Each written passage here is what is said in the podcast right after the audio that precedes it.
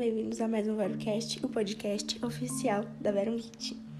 A vacina da Moderna é uma vacina com nanopartículas carreando o RNA modificado do novo coronavírus para produzir proteínas e gerar imunidade. Uma tecnologia bastante semelhante com a da Pfizer e também com uma eficácia de mais de 90% nos testes clínicos. A mutação do novo coronavírus pode diminuir as respostas imunes protetoras induzidas pelas vacinas, principalmente vacinas de baixa eficácia como a Coronavac.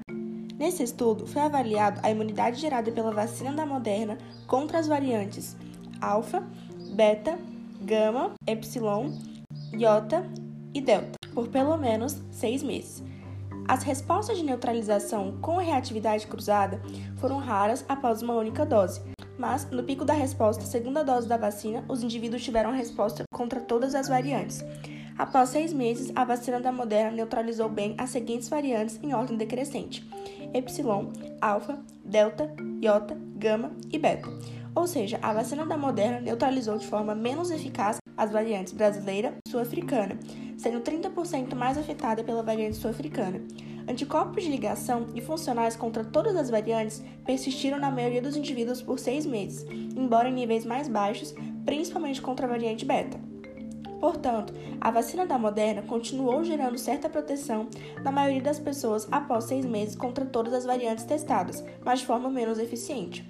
Em todos os testes, a variante sul-africana, a beta, foi a variante mais resistente. Esses dados complementam os estudos em andamento para informar a necessidade de doses de reforço em pessoas vacinadas com a vacina de alta eficácia da Moderna.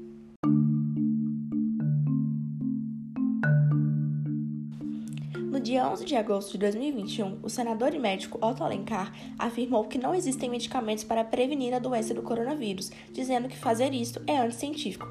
Todavia, já existem medicamentos usados para prevenir a Covid-19, apesar de só não serem polêmicos os de alto custo, como o Regencov. Apesar do senador ser médico formado pela Universidade Federal da Bahia, ele não possui contribuição relevante no meio científico e desconhece conceitos básicos do ensino médio, como foi evidenciado no dia em que a CPI ouviu a doutora Nise, onde o senador confundiu imunidade moral com celular, conceito básico de imunologia do ensino médio. Como se não bastasse toda a vergonha passada em público, o senador e médico Otto Alencar tentou, no dia 11 de agosto de 2021, desmerecer um dos melhores cientistas brasileiros na pandemia da Covid-19. O Dr. Flávio Candegiani é um médico com doutorado, possui quase 800 citações científicas e é reconhecido internacionalmente por sua brilhante pesquisa em diversas áreas. Como ilustre pesquisador, o Dr. Flávio foi convidado para fazer uma pesquisa sobre a ivermectina na Covid-19, tudo de forma legal, conforme apresentado pelo médico. Mesmo assim, o senador Otto aparentemente desmereceu o estudo e o trabalho de um médico com muito mais contribuição científica do que ele. Os estudos antiandrogênicos do Dr. Flávio já repercutiram tanto internacionalmente que hoje fazem parte até mesmo de um protocolo de tratamento internacional contra a Covid-19. Enquanto isso, o senador não contribuiu de forma relevante com nada para a ciência em toda a sua carreira de médico, mas se julga capaz de criticar a ciência. Não é fácil fazer ciência no Brasil, ainda mais com uma política tão infame como a brasileira.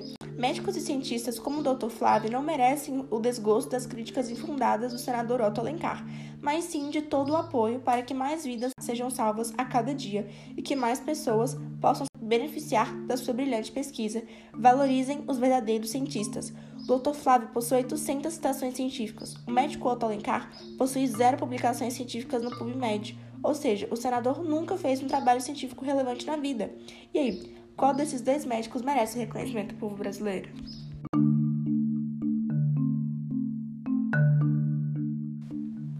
Como a pandemia da Covid-19 afetou a ansiedade e depressão em jovens, ainda mais com a política de lockdown e fica em casa, esse estudo tentou analisar isso. Foi feita uma meta-análise de 29 estudos de 2020 até 2021, incluindo mais de 80 mil jovens em todo o mundo. As estimativas combinadas obtidas no primeiro ato da pandemia de Covid-19 sugerem que um em cada quatro jovens em todo o mundo está experimentando sintomas de depressão clinicamente elevados, enquanto um em cada cinco jovens está experimentando sintomas de ansiedade clinicamente elevados. Essas estimativas são o dobro das, das estimativas antes da pandemia. Portanto, o mundo durante e após a pandemia ainda requer cuidados de saúde mental de crianças e adolescentes para mitigar os efeitos do novo coronavírus.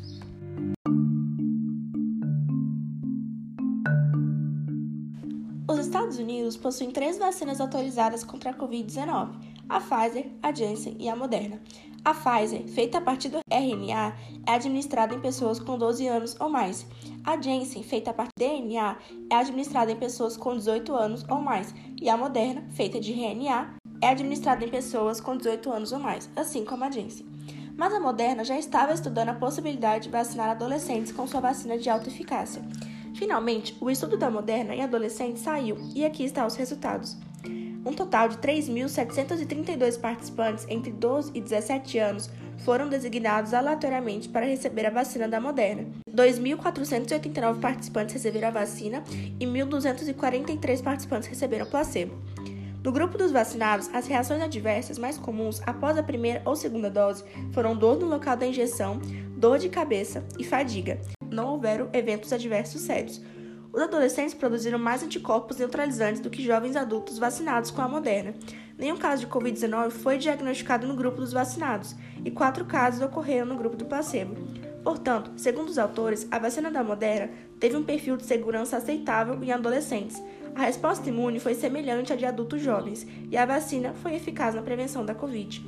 O estudo da Pfizer em adolescentes envolveu 2.260 pessoas de 12 a 15 anos de idade. 1.131 receberam a Pfizer e 1.129 o placebo, ou seja, o estudo da Moderna em adolescente foi mais robusto que o da Pfizer. Eventos adversos graves foram relatados em 0,6% das pessoas entre 12 e 15 anos no estudo da Pfizer.